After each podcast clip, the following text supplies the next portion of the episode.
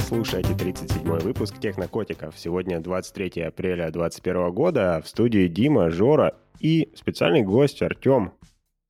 Привет, ребят. Привет. Да, и Артем, Артем Попов у нас не просто так. У нас сегодня выпуск про э, хакатоны, то есть э, такая штука, которая важна любому стартаперу. Мы рассказываем много про всякие стартапы, хай-тек новинки и так далее. Артем у нас эксперт э, по хакатонам, он работает в Россатоме, он организует хакатоны, и не просто организует, а Артем один из организаторов самого большого в мире хакатона, который даже вписали в книгу рекордов Гиннесса. Я все правильно рассказываю? Да, все верно. Там будет некоторая такая преамбула, как мы к этому шли, но об этом, наверное, чуточку попозже.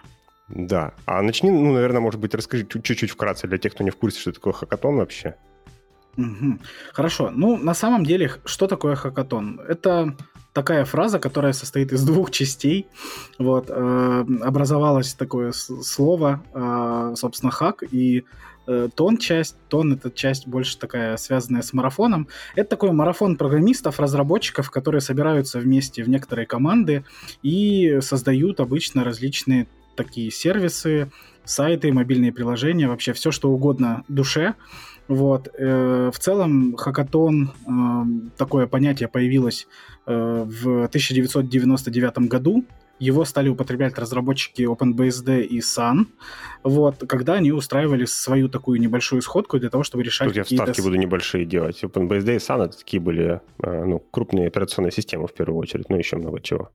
Да, и они организовывали такие сходки, где они собирались и решали какие-то свои задачки, проблемки. И так вообще слово появилось в некотором обиходе у разработчиков, айтишников. Дальше вся эта тематика, связанная с собранием айтишников, чтобы они при этом еще не только там условно пиво пили, да, но и э, делали что-то позитивное, создавали какие-то проекты, стало активно распространяться. Ну и, в общем-то, появилось такое целое, наверное, движение хакатончиков. Формат очень хорошо прижился и прижился в том числе в России. Вот, но родиной можно, наверное, назвать все-таки Соединенные Штаты Америки, где оно получило такое серьезное распространение. Вот. Ну и да, получается, с твоих слов, двигали это, в общем, в первую очередь приватные компании. А зачем, зачем компания вообще такое нужно? То есть вот они собрали толпу айтишников, еще им там поставили, не знаю, пиццу пива и сказали, давайте устраивать э, марафон программирования. Они же так работают круглый, круглый день. Ну да, на самом деле такие коммерческие структуры, они используют этот формат в своих определенных задачах. Вот, все это дело трансформировалось в течение времени. А, наверное, изначально в те годы я, честно говоря, э, не представляю сильно IT-ландшафт э, тех лет, как, как там что происходило, но это действительно был таким рабочим инструментом. У нас Э, в России, да, как, как говорят, долго запрягаем, но быстро едем. И там вот эта история, когда последняя ночь перед экзаменом, когда такой э, рывке нужно что-то сделать, она достаточно, мне кажется, русскому человеку точно по духу, ну вот она айтишникам, наверное, тоже как-то по духу. Сидел ты сидел, или, например, у тебя не хватало времени Э, долго на свой какой-то пэт-проект, а тут ребята вы собрались, конкретно собрались в физическом месте э, и решили какую-то задачу, решили какую-то проблему, вместе запилили какие-то новые интересные фичи. Вот. И изначально, скорее всего, это было так, но потом оно переросло в другой инструмент. Э, это стало такое больше хайповая история, э, которая позволяет привлекать внимание к ивенту, и э, оно стало распространенным и среди ребят, которые там пилят свои стартапы. Вот если говорить там про э, TechCrunch тот же самый, он делал свои хакатоны, по результатам которых тоже там ребята выходили с проектами и даже вот получали инвестиции. И даже не просто получали инвестиции, а получали серьезные деньги и серьезный проект, которые дальше развивались. И, э, в общем-то, ну, стали серьезным бизнесом. Вот сам, сам да, такой, наверное, компаний. Самый mm-hmm. такой известный, наверное, э, пример – это компания GroupMe. Э, не знаю, слышали вы про нее когда-то или нет, но ее в конце концов... был, да? Да, да, да, это такое мобильное приложение для обмена э, сообщениями, когда можно было в группы собираться. И, ну, в общем-то, в конце концов ее купил Skype. Не знаю, правда, как сейчас их судьба находится, в каком статусе. Но вот такой ну, их конкретный... купили Microsoft, они теперь все часть одной огромной компании. Я, да, я смотрел, какие еще были интересные проекты, но там в основном, конечно, гиковские, на самом деле, менее известным. Из тех, которыми пользовался я, есть, например, Zapier, это такая штука, которая позволяет автоматизировать э, разные рутинные операции. А из тех, которые я не знал, но наткнулся, эм, очень мне понравился проект 80days.me, если не знали, я ссылочку приложу, наверное, потом к подкасту. Посмотрите, совершенно шикарный сервис. Такая хакатоновская типичная идея. Ребята придумали, как... В общем, за тебя придумать маршрут. Ты говоришь, у меня есть две недели, хочу в Европу. А они тебе ищут дешевые билеты, там, самолетами, поездами и так далее, прокладывают какие-то интересные города, в которые ты мог бы не посетить, кроме какого-нибудь традиционного Парижа и Берлина, там Софию тебе, например, ставят. И совершенно прекрасно и довольно дешево у меня получилось на таких тестовых примерах. В общем, да, рекомендую. Интересные такие штуки в хакатон. А что еще, Артем? Что а, еще ну, делать в? Вот, э, на, на самом деле, мне кажется, что в такое в доковидное время, когда мы еще не перешли все полностью в о, онлайн, это всегда была офлайн тусовка когда вы можете собраться э, компании друзей, ребят. Э, ну и часто это получило распространение в студенческой среде. Э, и э, обменяться своими идеями, условно говоря, даже с теми э, чуваками, которые живут с тобой даже в одном общаге, но ты их в жизни не видел, они учатся там, не знаю, на другом факультете, и тут вы собираетесь и вместе делаете какие-то различные э, решения, различные проекты. Э, вот именно тусовка — это э, то, что привлекало ребят. Э, в Америке как раз-таки вот в отношении этой студенческой истории — Э, связанные непосредственно с образованием, появилось целое движение, которое называется MLH. Э, условно говоря, собираются э, студенты в одном из университетов. Сегодня мы едем там в MIT, завтра мы едем в Колтех, потом едем еще куда-нибудь. И создалась такая целая лига, в которой между собой вузы соревнуются, вместе с собой значит, проводят такой чемпионат и в итоге определяют победителей. Добавляет некоторую такую соревновательность.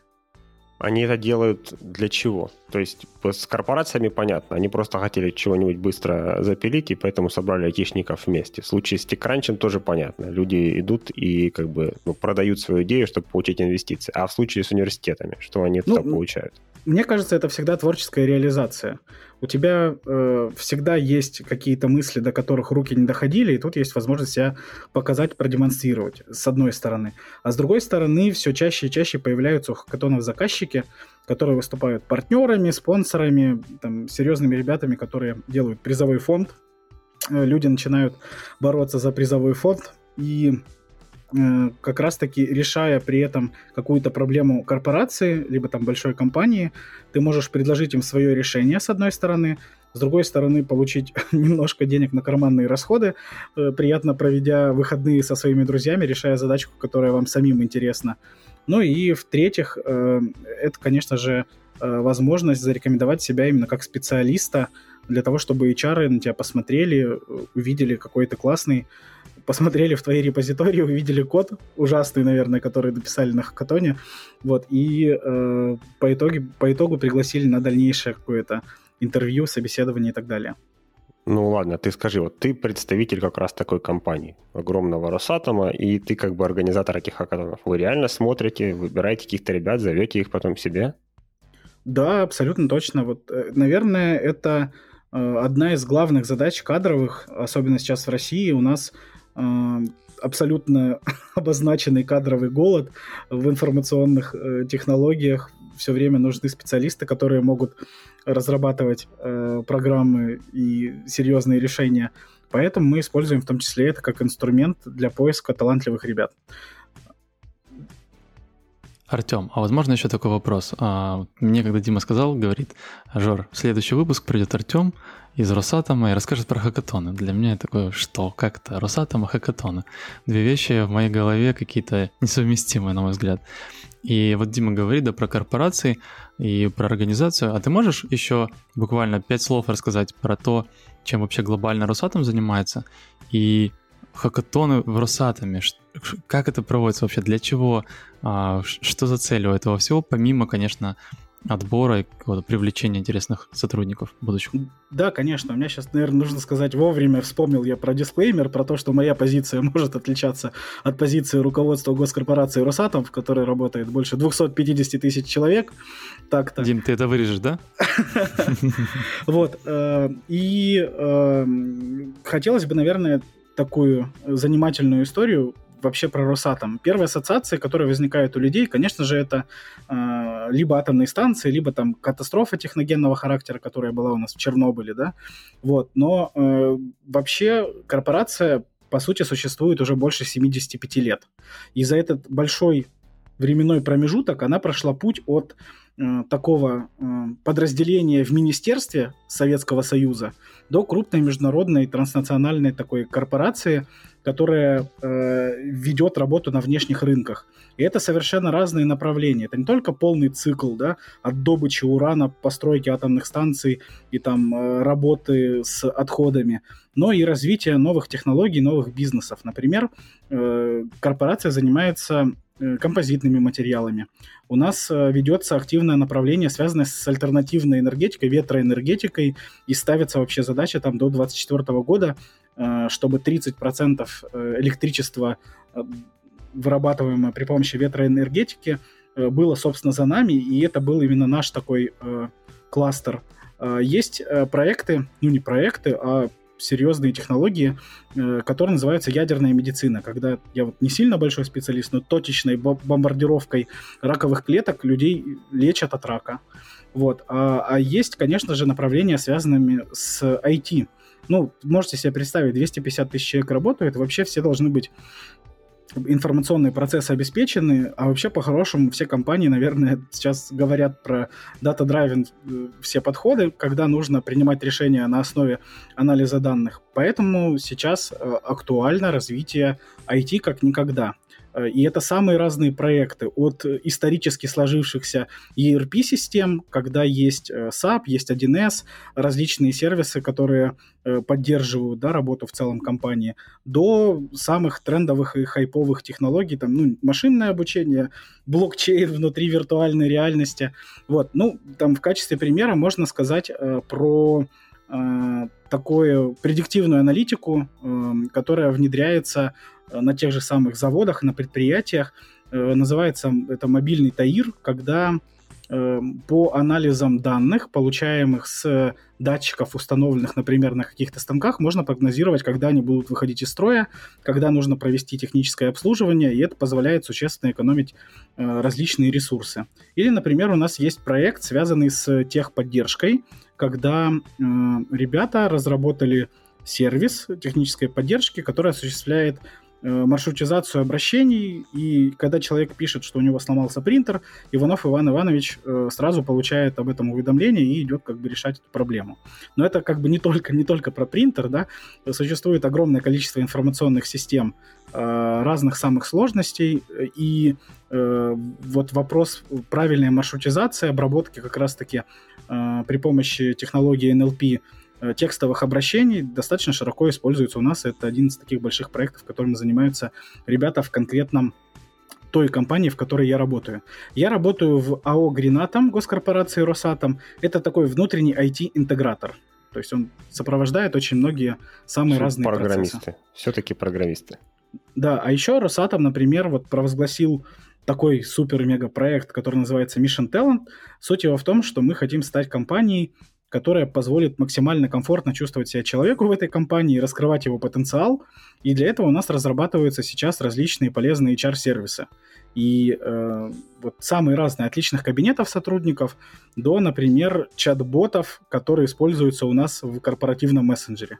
Мы используем корпоративный мессенджер Express. Ну, понятное дело, что мы не можем там вести переписку деловую в Телеграме, либо там в других э, мессенджерах. Вот. Но при этом там тоже есть свои чат-боты, и вот ребята занимаются HR-чат-ботами для этой тематики, например. И мне кажется, я после этого подкаста Артема еще в темлит на диване приглашу рассказывать, что тема HR, она очень интересная, работа с людьми. Ну, вот то есть, в общем, то, что из того, что ты озвучиваешь, а, а такое ощущение, что просто в каждый отдел хочется свой хакатон засунуть. И потому что, судя по твоему описанию работы, а, айтишные именно разработки, да, генерации каких-то гипотез, проверки их, их просто очень много.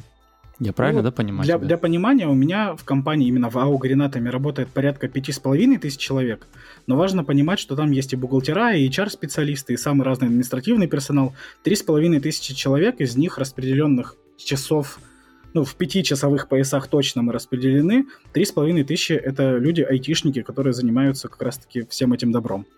Вот. Но история была вообще про хакатоны, зачем они в больших корпорациях, и как вообще так вышло, что э, сейчас они э, используются в том числе для такого предварительного ассессмента ребят.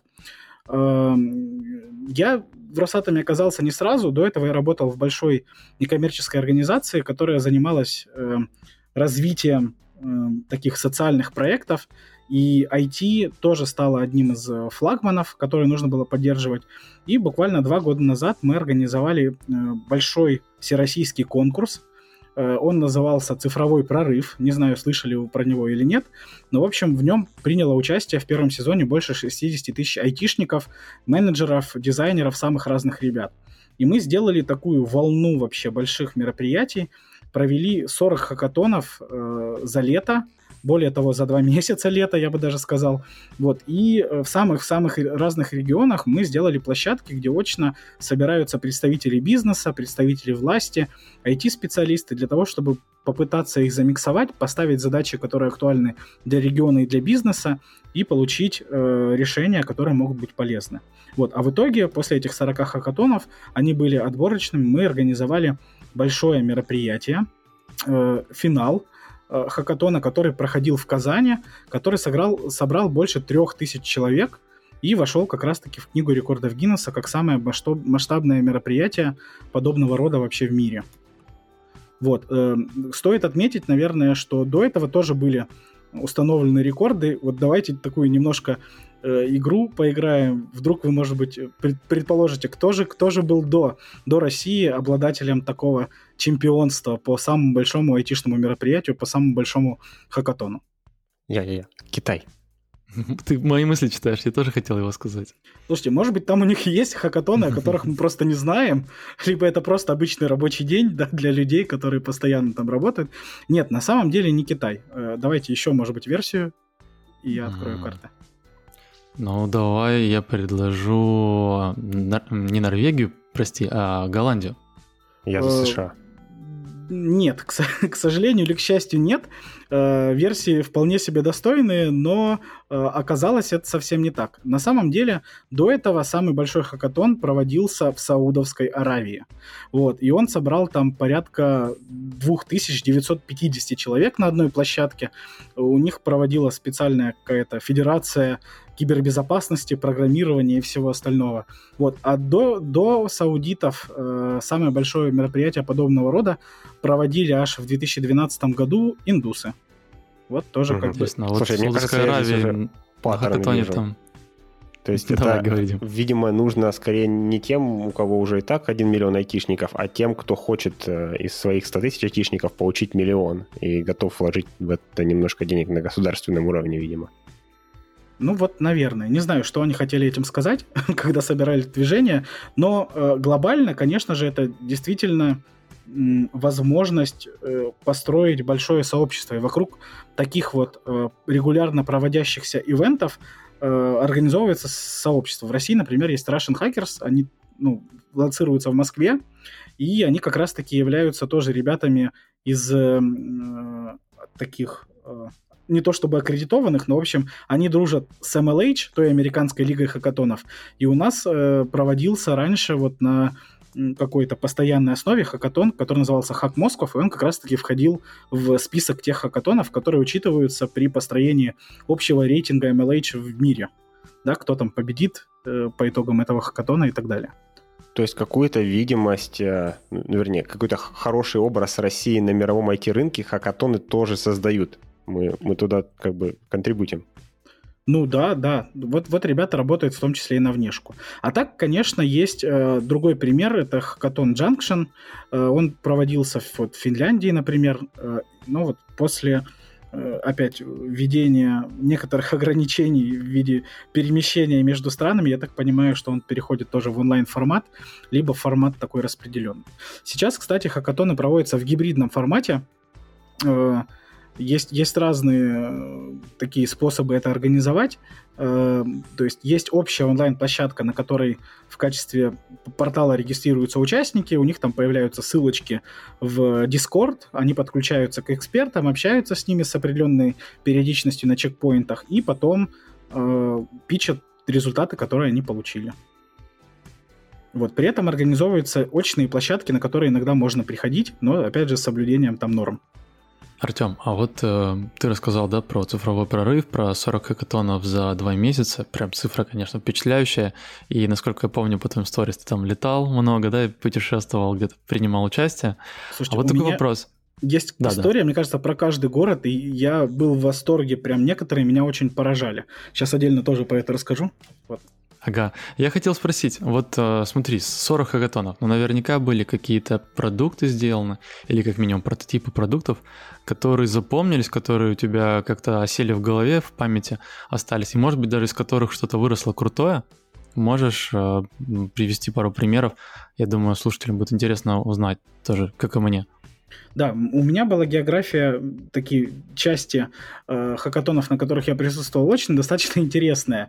Вот, я был в Дагестане, я был во Владикавказе, я был в Перми, в Пензе, Воронеже, и где-то еще, в Ульяновске. Вот, кстати, вот самые разные города, вот, и они составили разные впечатления о себе. Вот мне очень поразило про то, как э, собрались очень классно ребята в, во Владикавказе. Там у них было и, надеюсь, есть очень сильное гугловское сообщество разработчиков, которые тоже проводят регулярно свои конференции. Тут, наверное, Дима лучше скажет, как это GDG или как они называются? GD. Google, да, Google да, Developer. Google Developer. Да, да, да. да. О, GDG, да. Вот. Да. И э, ребята очень показали классные проекты. Вот. Э, приятно очень удивили. Я, я, честно говоря, никогда не думал, что э, приеду в Северную Осетию, где я привык, что там супер пироги, отличная природа, горы стоят. Там такой для меня э, образ, э, есть база Таймази, в которой э, студенты Южного федерального университета и Радика раньше как бы посещали в Северной Осетии. У меня никогда не билось с айтишниками, которые делают крутые проекты. Вот, и там были, вышли ребята тоже, которые аутсорсят, разрабатывают какие-то продукты и очень сделали крутые проекты. Вот из того, что мне в память э, так врезалось, э, это проект был, по-моему, все-таки это в Воронеже ребята разрабатывали. Они разрабатывали сервис, э, который помогает родителям с точки зрения сопровождения детей их на летний отдых. Вот ты отправляешь ребенка в Орленок, либо там не в Орленок, в другой лагерь, до которого ему нужно добраться, и у тебя есть возможность накидать ему образовательного, либо там полезного контента, который он в дороге может послушать, посмотреть, то, что ты ему рекомендуешь, и Может, при этом... Будет? Что-что? Ну, Я говорю, может, но не будет. А, может, но не, ну, может, но не будет, да. Тут вопрос как бы дальнейшего customer development. Но мне тогда идея показалась классной, и действительно там очень много детей, они перемещаются летом в лагеря, и можно использовать этот инструмент, накидывать им каких-то полезных штук, мониторить, где он вообще находится, вот. Э, ну и так далее. Вот. Из проектов, которые именно понравились. Если говорить... Такой там... проект, чтобы не только Google знал, где ты находишься, но еще и родители. Да, э, вот, из проектов, которые, на мой взгляд, вышли из хакатонов и добились определенного успеха, я как раз-таки вспомню ростовский хакатон, который проводился, там, 47 часов и назывался, тоже была постоянная тусовка mm-hmm. вокруг Южного IT-парка, вот, и я помню, что был э, э, Рубен Бабаев, его звали, вот, э, парень, который делал проект, по-моему, на хакатоне «Биржа Кухонь», а который потом стал даже резидентом Free, получили они инвестиции, и э, по-моему, даже сейчас они дальше развивают и занимаются проектом, но он, конечно же, претерпел изменения. То есть изначально это была история, когда сервис такой Uber для, э, значит, различных мастерских, которые делают кухни, вот, а в конечном итоге вот они сейчас, по-моему, занимаются как раз-таки умными кухнями, как это оснастить датчиками, дисплеями и всем остальным, чтобы это было круто и работало. Прикольно.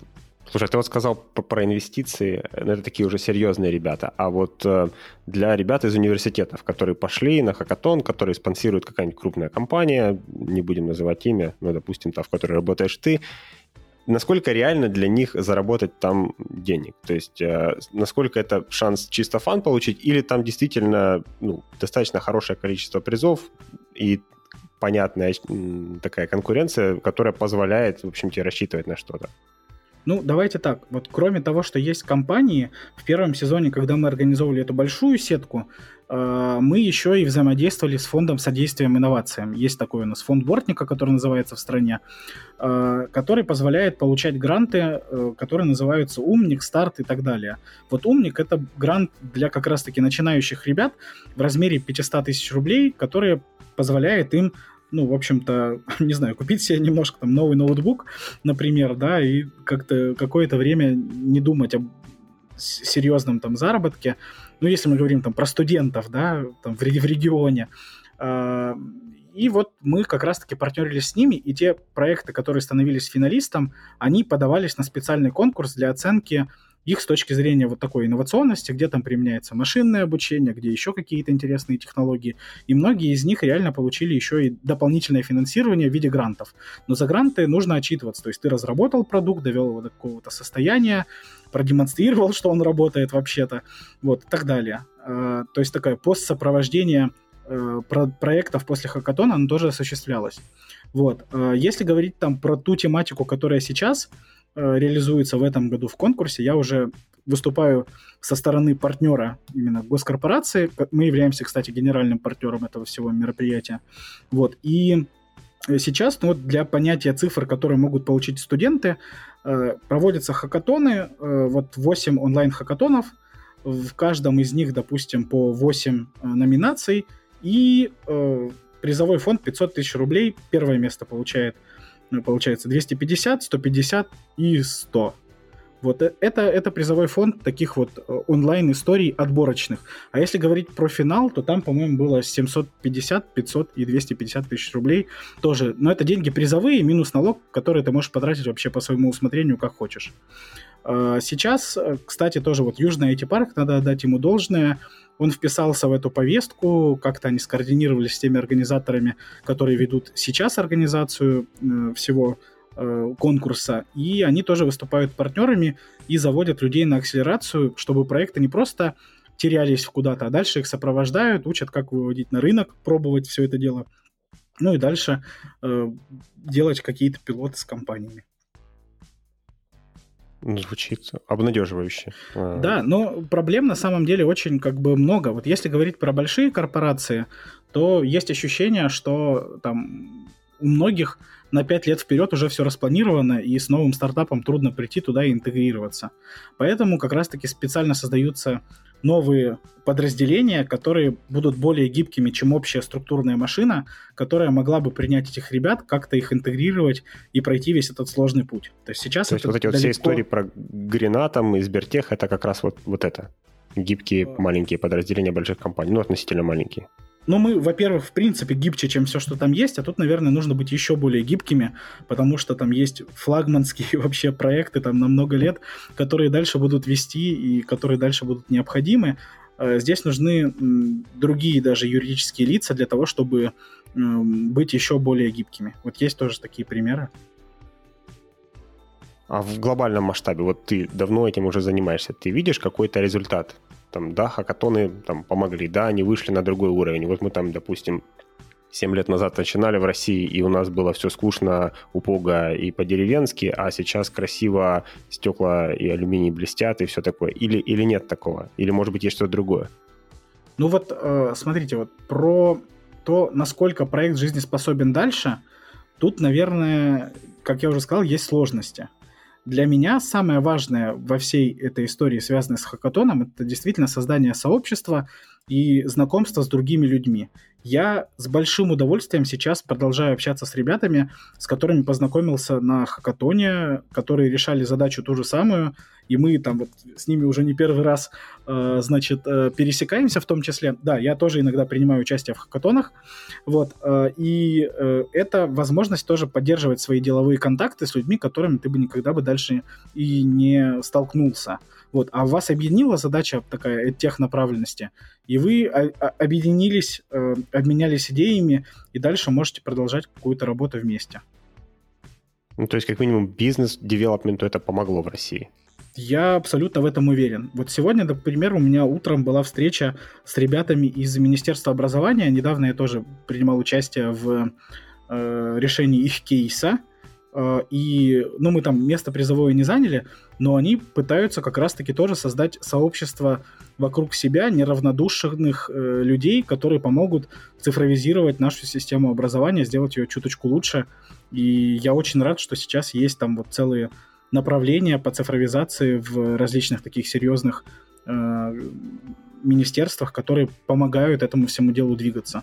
И в университетах, кстати, это тоже ждет. Там э, появляются свои новые специалисты. Должны появиться CDTO в университетах, которые помогут цифровизировать эти университеты, собирать данные и вообще как-то, может быть, идти в светлое будущее цифровизации под единым флагом. Слушай, ну ты вот хорошо сейчас, знаешь, упомянул университет, отдельная организация. Я смотрел статистику по Америке специально перед подкастом. Университеты там у них где-то 30% хакатонов организуют, корпорации там 48%, а правительство что-то около двух с половиной. А, и как бы явно оно ему меньше нужно. А у нас кажется, что как-то побольше. А это вообще все реально? Ну, то есть вот что-то из этого тоже происходит в таких местах, как Министерство образования? Или это больше все-таки у них для имиджа? Ну, имидж никто не отменял. Вот как я, наверное, часто говорю, есть PR, HR и R&D. Блок три, три кита, на которых строятся такие внешние ивенты и мероприятия, которые могут быть полезны и айтишникам, и, и заказчикам. Вот. Э, я думаю, что внедрения могут быть, но это все требует усилий с разных сторон. Вот и со стороны участников, чтобы они пришли не просто деньги получить и уйти дальше. И со стороны министерства, чтобы они готовы были э, вкладывать свое время и ресурсы в решение там новых своих задач. Вот я думаю, что прямо сейчас мы э, присутствуем при том, что все это дело только раскачивается, и дальше могут свершиться какие-то изменения полезные. Я чуть переключу тогда тему. Ну, звучит неплохо на самом деле.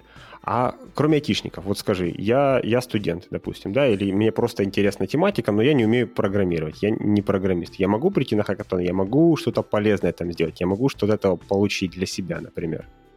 Угу. Ну, вот смотрите, когда мы делали, э, опять же, первый сезон, у нас была заложена механика такая, что мы как раз-таки можем э, людей объединять в команды. И есть такие сервисы, которые позволяют людей объединять в команды вокруг например, какой-то задачи. Ставится задача, я пишу там свое резюме, я такой-то, такой-то, значит, мои компетенции такие-то, такие-то, и э, у нас даже было предварительное прохождение тестирования, э, чем-то это напоминало, наверное, э, историю с Upwork, когда вы проходите, да, и вам нужно там подтвердить свои компетенции, я там, там junior, middle в такой-то Э, значит, в Небольшая ставка сфере. Upwork — это онлайн-биржа, где ты продаешь свои услуги. Ну да, вот, и здесь была похожая история, то есть я прохожу тесты, и потом по мне понятно, я знаю там Python, знаю там что-то еще, э, вопросы про менеджмент проектов, вот, с дизайнерами, конечно же, посложнее, потому что там, мне кажется, такой, ты тестами не сильно ты их померишь, тут надо смотреть портфолио работу, это тоже свое, свое, эм, своя заморочка. Э, но был функционал, который позволял, вот я менеджер, либо там я хочу сколотить команду, я беру и начинаю хантить этих ребят. Ребята, пойдемте, будем решать задачу, где там логистика и транспорт, я в этом разбираюсь. Вот я человек из логистики, например, или из транспорта, я классно понимаю, какие там есть проблемы, но я не могу разрабатывать э, код, но я точно знаю, что нам нужно сделать, какие киллер-фичи э, предложить, чтобы это точно всех поразило и чтобы это имело вообще э, значит, претензию на дальнейшее развитие и жизнь. Вот, поэтому есть такие штуки, когда ты можешь там при помощи сервисов собирать команду, ну, либо создается всегда специальный чатик, в котором ты хантишь тоже там пишешь. Так и так. Нужен там человек, который пишет на Django, например. Почему на Django? он работает. Да потому... А? Этот чатик. И этот чатик работает. То есть ну, люди да. туда приходят в первую очередь с идеями. Эм, разная история. Есть, когда люди приходят с идеями, а есть, когда решаются уже конкретные кейсы задачи. Вот. Э, может быть по-разному. И там вот я же говорю, там, мне нужен разработчик на Django. Почему? Потому что мы еще параллельно пишем, там, не знаю, машин ленинг историю, и там, и там на питоне, и мы это как-то дружить будем. И вот собираем такой стек, который можно дальше там э, использовать для работы в, в NAH, например. Круто. Ну да, Слушай, вот, знаете, ну... я, я вот рассказываю, да. так круто, круто, круто. В чем, в чем же беда, да? Вот, как, как-то сли, сли, слишком Подводные камни. Да, ну подводные камни достаточно просты, как мне кажется. Вот, когда мы говорим про хакатон, это очень ограниченная во времени штука. Ты пишешь код 48 часов, вот. Э, те ребята, которые хотят победить, а я бывал в числе таких ребят, они пишут действительно очень э, быстро, очень много и не всегда качественно, скажем так. Тот код, всегда который... некачественно. Всегда, и да, да, да, всегда некачественно. Скорее всего, это все нужно будет просто вот так вот выкинуть и переписать заново. Ну, то есть, э, это возможность какие-то идеи, которые у тебя были, э, использовать, построить быстрый такой MVP, который что-то будет делать. Прототип, то есть по-нашему, да. Да, прототипчик, который будет реализовывать не весь функционал, где-то будут заглушки, да, как бы вот, э, но важно, важно продемонстрировать жизнеспособность, показать, э, значит, свою, свое видение того, каким должен быть продукт, как его вообще потенциально можно развивать, почему он будет полезен, вот, и самый главный такой подводный камень, то, что, да, это, наверное, использовать не получится в дальнейшем. Ну, то есть это все придется перерабатывать, и э, многие люди после хакатона просто как бы его, ну вот, похакатонили. Э, да, вот. Э, но, например, могут быть и другие позитивные истории, когда люди дальше продолжают разрабатывать проект, вот, и, например, делают его open source, развивают. Вот. Э, другой подводный камень, или такой не, не сильно, может быть, и подводный, вот, э, связан э, с тем, что команды тоже бывают, собираются на время. То есть вы собрались, а дальше вы разбрелись э, по своим как бы городам э, и другим населенным пунктам, и больше вы сильно не общаетесь, не встречаетесь, и, скорее всего, может быть, вы тоже продолжать разработку вместе и не будете. Вот. Э, еще, наверное, хотелось бы сказать про э, такие э, сложности – бывает история, когда даже большая корпорация, э, у меня была в опыте, когда я был хакатонщиком, э, ставила задачу, но пока мы ее решили, пока мы проходили целую кучу согласований, выяснилось, что у них уже есть под эту штуку подрядчик, вот, который э, будет это все дело внедрять, и как бы, ребят, ну вы классные, но, наверное, не получится у нас с вами. Вот, то есть тут еще вопрос скорости принятия решений тоже очень важен. Стартап либо быстрый, либо мертвый, но это не значит, что вы там не можете с этой идеей, которая э, понравилась э, и которая актуальна для одной компании, э, не выйти на рынок и не предложить ее кому-то другому, например. То есть КПД низкий, но польза есть, я так суммирую. У меня к тебе... Да, да. ну то есть один, это не... Наверное... Угу. Давай, это, это не то соревнование, где э, нужно говорить там про супер внедрение, эффективность и так далее. Это фан, это возможность э, покрутиться в сообществе, возможность пообщаться и э, вот по, посмотреть с разных сторон, получить обратную связь, в том числе от экспертов. Вот. А если говорим еще и про хакатоны, где используются там, алгоритмы машинного обучения, часто получается из проблем подводных камней, что не выдаются датасеты. Вот есть Kaggle, да, например, на котором есть четко поставленный датасет, и там э, соревнование такое, быстрее, выше, сильнее, кто серьезнее скор набьет. Опять в... ставку Kaggle — это сервис для публичных соревнований в области машинного обучения. Да, кто больше скор набьет, тот самый как бы большой молодец. Здесь э, не всегда получается так. Ты можешь применять различные алгоритмы машинного обучения, но там не получится прям мериться алгоритмами в этом плане, кто, кто круче как бы наскорил. Скорее, все-таки это продуктовая тема. И когда мы говорим про хакатон, часто не видно всю команду.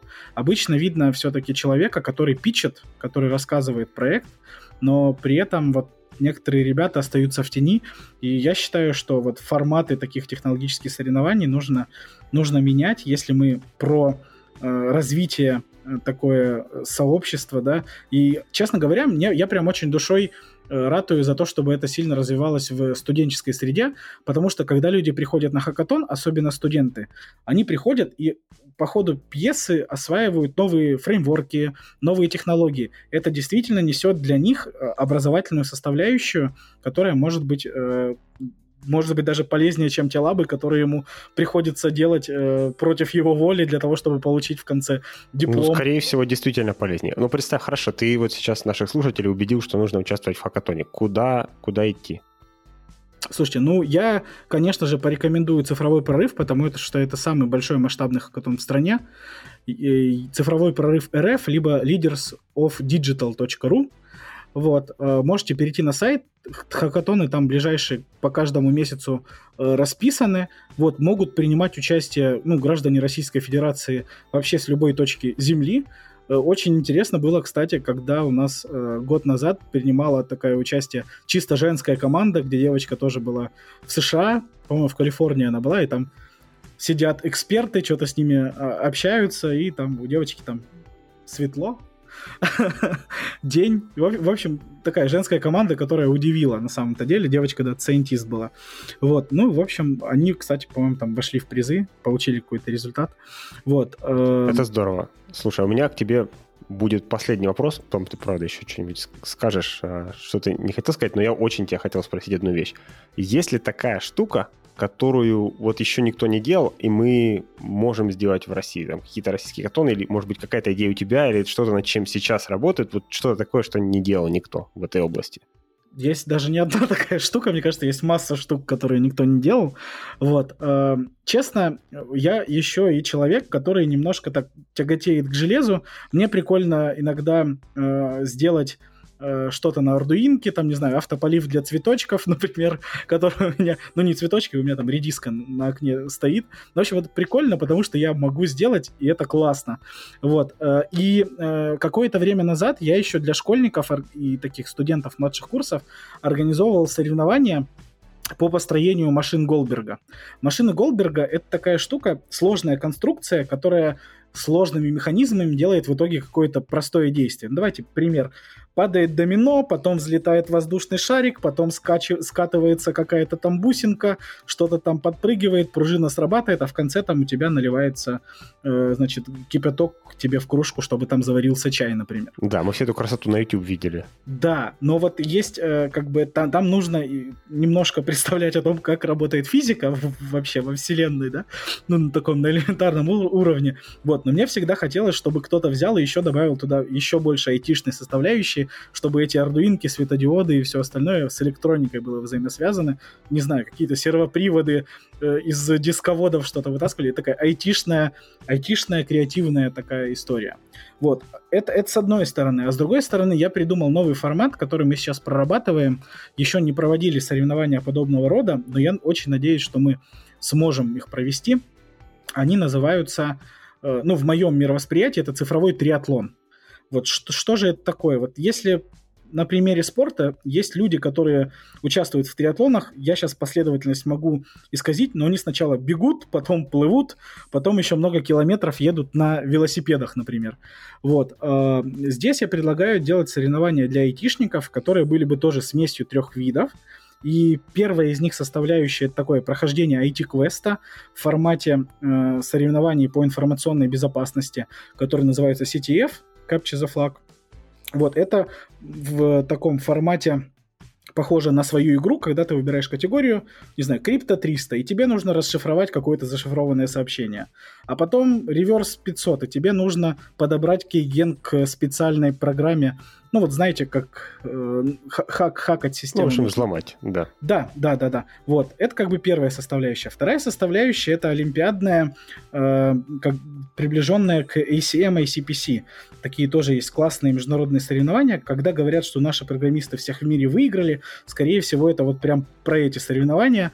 Э, больше про знание алгоритмов, структуры данных, как правильно быстро написать эффективный программный код, чтобы он решил конкретную алгоритмическую математическую задачу.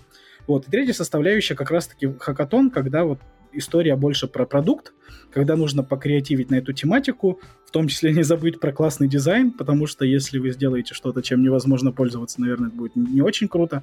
И вот выстроить такую линейку, в которой мы как раз-таки сможем увидеть не только тех спикеров, которые будут классно рассказывать про продукт, но и увидеть в цифровых профилях участников, что этот чувак вообще сатана просто, который решил все алгоритмы. А он где-то там дальше на бэкэнде просто писал во время хакатона. А здесь ребята очень сильно разбираются в информационной безопасности. Или не в информационной безопасности, а сделать задания, которые бы нужны были бы заказчику. Например, у нас разрабатывают программных роботов. Может быть, разные конфигурации.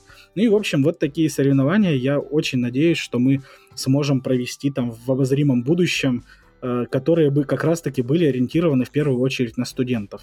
Потому что вот это те люди, которые дальше приходят в профессию, и очень важно их прокачивать, потому что классные специалисты нужны, нужны стране, нужно, чтобы у нас развивалось крутое айтишное сообщество. Хочется, чтобы мы больше создавали своих продуктов, а не аутсорсили что-то. Вот прям за это душа переживает. Ну, я думаю, благодаря твоим, в том числе, стараниям, у нас их действительно будет больше. И вообще очень приятно слышать то, чем ты занимаешься, то, за что ты болеешь, то, что ты делаешь. Я надеюсь, не, не последний раз ты к нам приходишь, еще что-нибудь расскажешь, расскажешь про какие-нибудь э, уже успехи в следующий раз, про какие-нибудь крутые проекты, которые вышли, э, в том числе с твоей помощью, да, с этих э, хакатонов, или, может быть, еще про что-то. Да, ну, я еще напомню рад. слушателям, что вы можете всегда прийти и написать в комментах, что бы вы хотели Артема спросить. И потому что здесь точно напрашивается еще второй выпуск, возможно, там через время, когда а, Артем будет удобно. Я тоже думаю, что надо собраться и продолжить, потому что тема очень большая, глубокая, широкая. И говорить здесь можно очень долго. И в наш временной формат мы только так по верхушкам прошлись. Но надеемся, что вам было интересно. И да, закидывайте ваши вопросы, мы их обязательно проговорим, разберем. Да, спасибо большое, Артем, что пришел, и всем пока. Да, спасибо, Артем. Было очень приятно тебя услышать. Пока-пока.